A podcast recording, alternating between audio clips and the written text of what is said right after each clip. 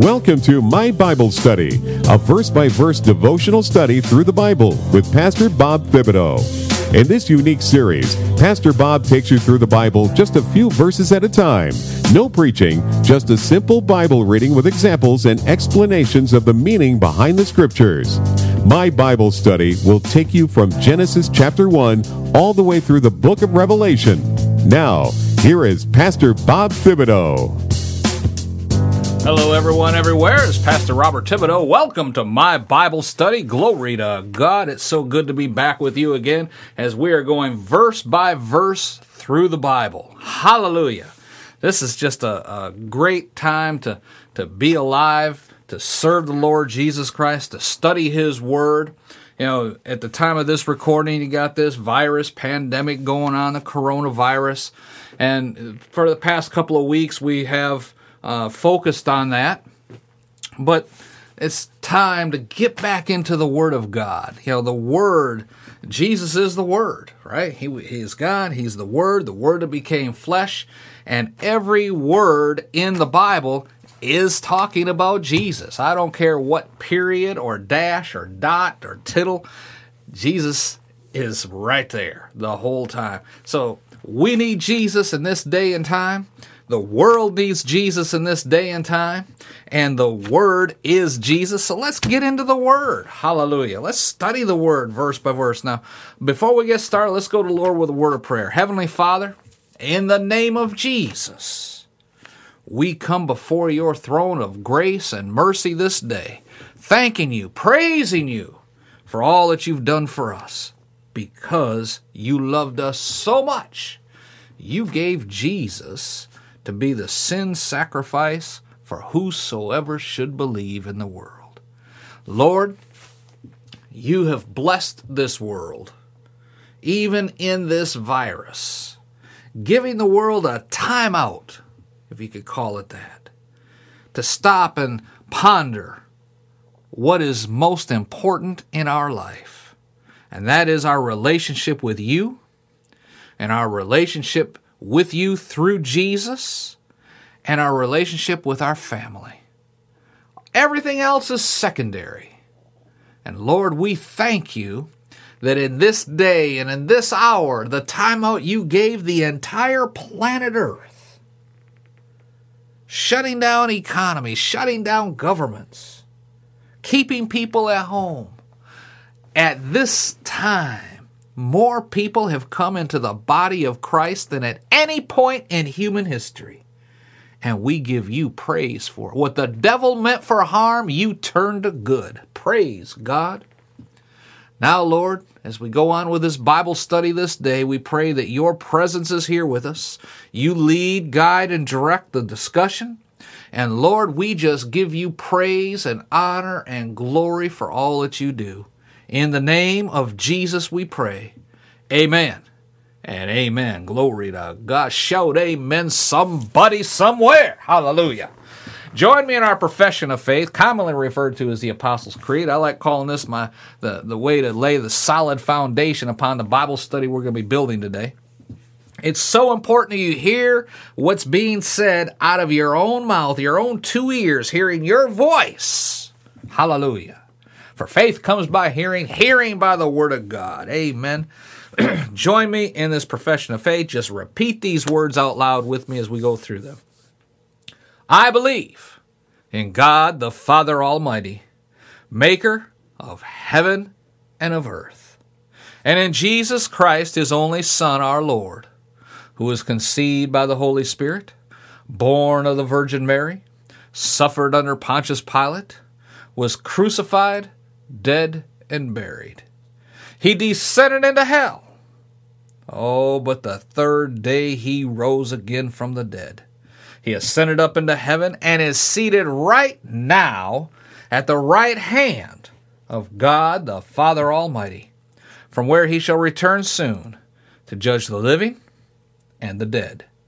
I believe in the Holy Spirit. I believe the church is the body of Christ. I believe in the communion of saints. I believe in the forgiveness of sins. I believe in the resurrection of the body. And I believe in life everlasting. In Jesus' mighty name. Amen. And amen. Glory to God. Hello to everybody out there in Facebook land. If you're joining us live right now by video or if you're watching this on a recorded video, we just thank you for taking the time to joining us on my Bible study as we are going verse by verse through the Bible. We don't know how long this will take. Hallelujah. We're in uh, about the fourth month of doing this now, and we are just going to be concluding, if everything goes according to schedule, we'll conclude with chapter 12 today. Okay, it was taking us three weeks just to get through chapter 12, but it's been a great study. Amen. If you have your Bibles, turn to Genesis chapter 12. We're going to be starting in verse number 6. And, and this is where God's call is a call to bold worship.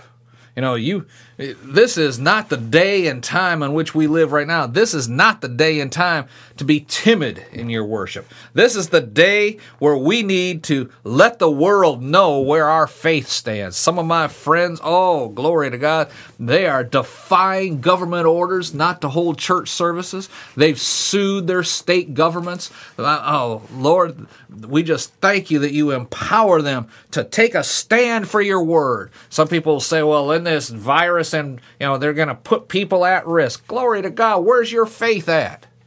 You know, number one, if they shut down the news service, if they told television stations you can't, you know, go out and have reporters on the street, you can't be on TV right now, there would be lawsuits out the yin yang going all the way to the Supreme Court about, you know, our First Amendment right, freedom of the press. Well, that same right that the freedom of the press enjoys, the First Amendment also covers freedom of religion, freedom of assembly, right to free speech. And they're shutting all of that down. You no longer have the right to assemble. You no longer have the right to worship God the way you want to in church. You know, if you told your fa- if the government came in and said, "I don't care if you are a family, every person in your family must stay inside their own separate bedroom and you are never to come together into the kitchen and eat dinner." You can't do it together. Well, would you like that? That's what is happening in church. Churches come together as a family. They're united together as a family. They come together and support one another as a church family. And the government has said you can't do that. That's revoking your First Amendment rights. I know there'll be a lot of comments on that. Go, go ahead. Glory to God. Write your comments. Be a fool. But I'm telling you right now, this word works when it is used. This word right here supersedes government authority. This word right here supersedes human authority. This word right here is life to those who find it, life to those who stand on it, life to those who will put it to work. Amen. Now, thank you, Jesus. That was not in the notes. You got that free of charge, folks. God's call is a call to bold worship. I guess uh, that's where that came from. Hallelujah. Let's jump into the, the Word of God, beginning in chapter 12, verse 6. Genesis 12, verse 6. Abraham traveled through the land as far as the site of the great tree at Moriah, at Shechem. Now, at that time, the Canaanites were in the land. And the Lord, Jehovah, Yahweh, appeared to Abram and said, To your offspring, your descendants, your children, your grandchildren, your great grandchildren, I will give this land. He had no kids, right? But he believed God. So he built an altar there to the Lord who had appeared to him. And from there he went on towards the hills east of Bethel. He pitched his tent there, with Bethel on the west and the town of Ai on the east. And he built an altar there to the Lord Jehovah and called on the name of the Lord Jehovah. Then Abram set out and continued on towards the Negev. All right. Now, through our study, the biblical story of Abraham's life, which we've been studying, we commonly see him building altars. Think about this. Everywhere he goes, he builds an altar. What can we learn about God through all in his calling on our life through all this? Well, as I said when we started, our this aspect is that we are called to worship God. Throughout Abraham's life, we commonly see him building altars. When Abram gets to Shechem, to the land of Canaan, the Lord appears to him, right? And he builds an altar to God. Verse 7. He built an altar to God. After moving again, he builds another altar in the hills between Bethel and the town of Ai. Verse 8.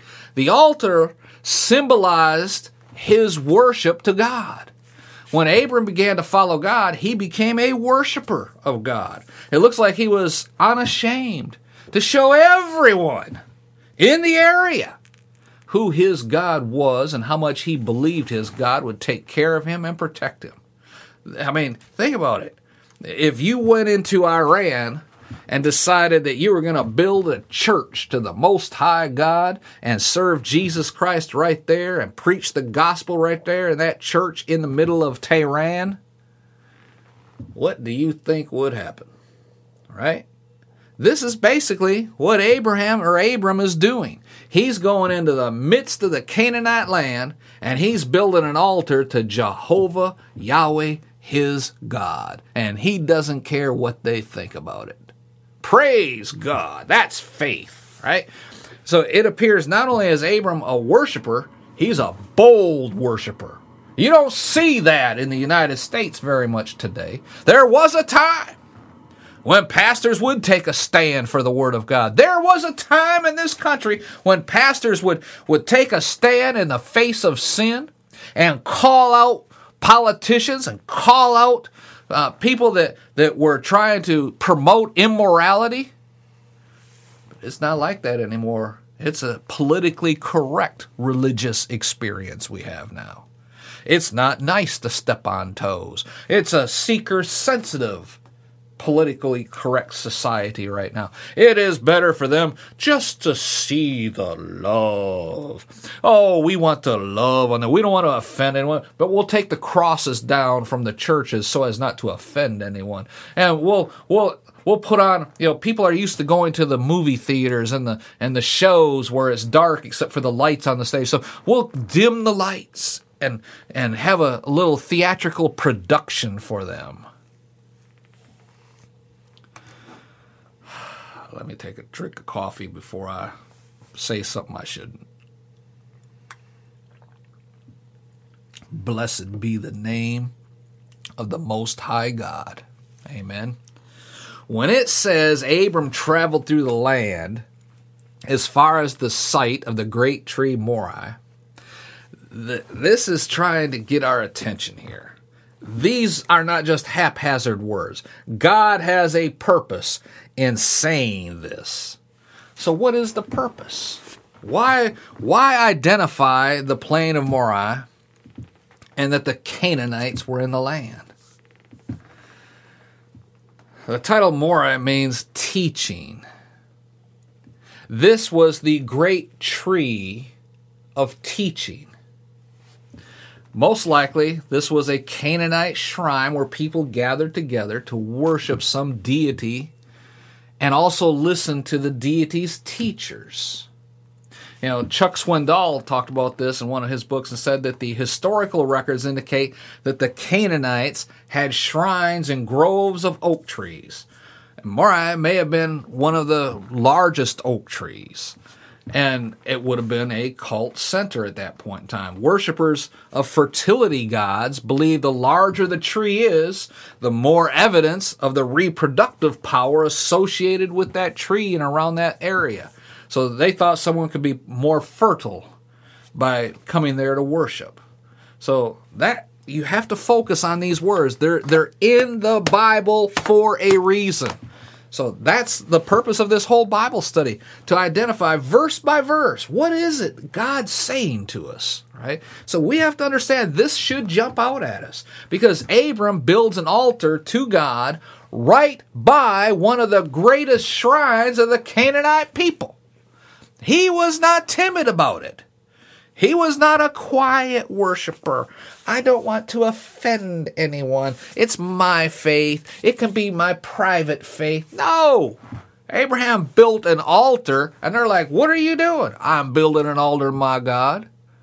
Why? Because I worship the Most High God, not one of your gods, not one of your many gods. I worship the Most High, the Almighty God. Ho, ho, ho. Praise God. Imagine saying that on the floor of Congress today. Mm-mm, mm-mm. You'd be shouted down by all those liberals who don't believe in God. Or if they say they believe in God, they don't believe in the Most High God. Or if they say they do, they sure don't want to say that because that would offend their base, right? Ah, uh, don't shut me down when I'm preaching good.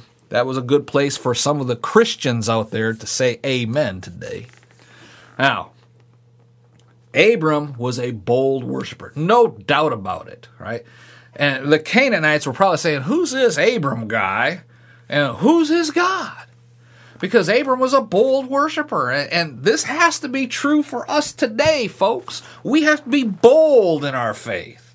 This is not a time for timid viewing of our faith. The call of God is a call to worship. Jesus said, Whosoever shall deny me in front of men, him also I'll deny before my Father in heaven. Ooh. Ooh. Suddenly, pastors, I want you to start second guessing your uh, stand of public faith in the face of politicians. You know, we cannot worship God in secret. Like Abram, we must proclaim Him and we must proclaim him everywhere we go and all that we do. That's the very reason God created man in the first place. We were created to worship God and enjoy Him forever. This purpose has been corrupted. It was corrupted during the fall. But in salvation, man once again was restored to this great privilege of being a worshiper on an intimate basis with the creator of the universe. Hallelujah. You know, Peter and and uh, 1 Peter 2 9 says, But you, you, and I'm pointing at you in the camera right now. I'm saying you to the microphone right now. You are a chosen people, a royal priesthood, a holy nation. Hello, America. A people who belongs to God, that you may declare the praises of him who called you out of darkness and into his wonderful light. God chose us out of the entire world, I'm talking about Christians, to declare his praises. In fact, something that distinguishes the whole world is the fact they do not worship God. At least not the true God not the one God, not the Almighty God, not the one true God, not Jehovah God, not Yahweh. They worship themselves or others or other things or other demonic powers like, you know, Mohammed and, and Islam and, and, and and agnostics and Wiccans. They worship things and people. They don't worship the Almighty. God. Abraham, or Abram, was in a world full of idols and idolaters that worshiped the idols. But as part of his call, he boldly worshiped the true and living God. That should be our daily practice as well. You know, we can build altars wherever we go, and I'm not talking about you know, piling up. A, thing around. we are the temple of God the Holy Spirit dwells in the believers. We are now the walking temples of God. Before he had the permanent temple. Before that they had the, the tabernacle, right? Before that, Abram had to build an altar everywhere he went. And that's where he would worship God at. Then the tabernacle, and they could pack that up and move it as they went. Then in Jerusalem, they built the temple. Well, Jesus now calls us the temple of God. Hallelujah. So everywhere we go, we should be worshiping God. We can worship at work. We can worship at school. We can worship at dinner. We can worship out on the baseball field or out on the lake in a boat, whatever we do, out on a golf course. You can still worship God wherever you're at. Everything we do, we should be worshiping God. Paul said, wherever you eat or drink or whatever you do, do it all for the glory of God. Hallelujah. That was in 1 Corinthians 10.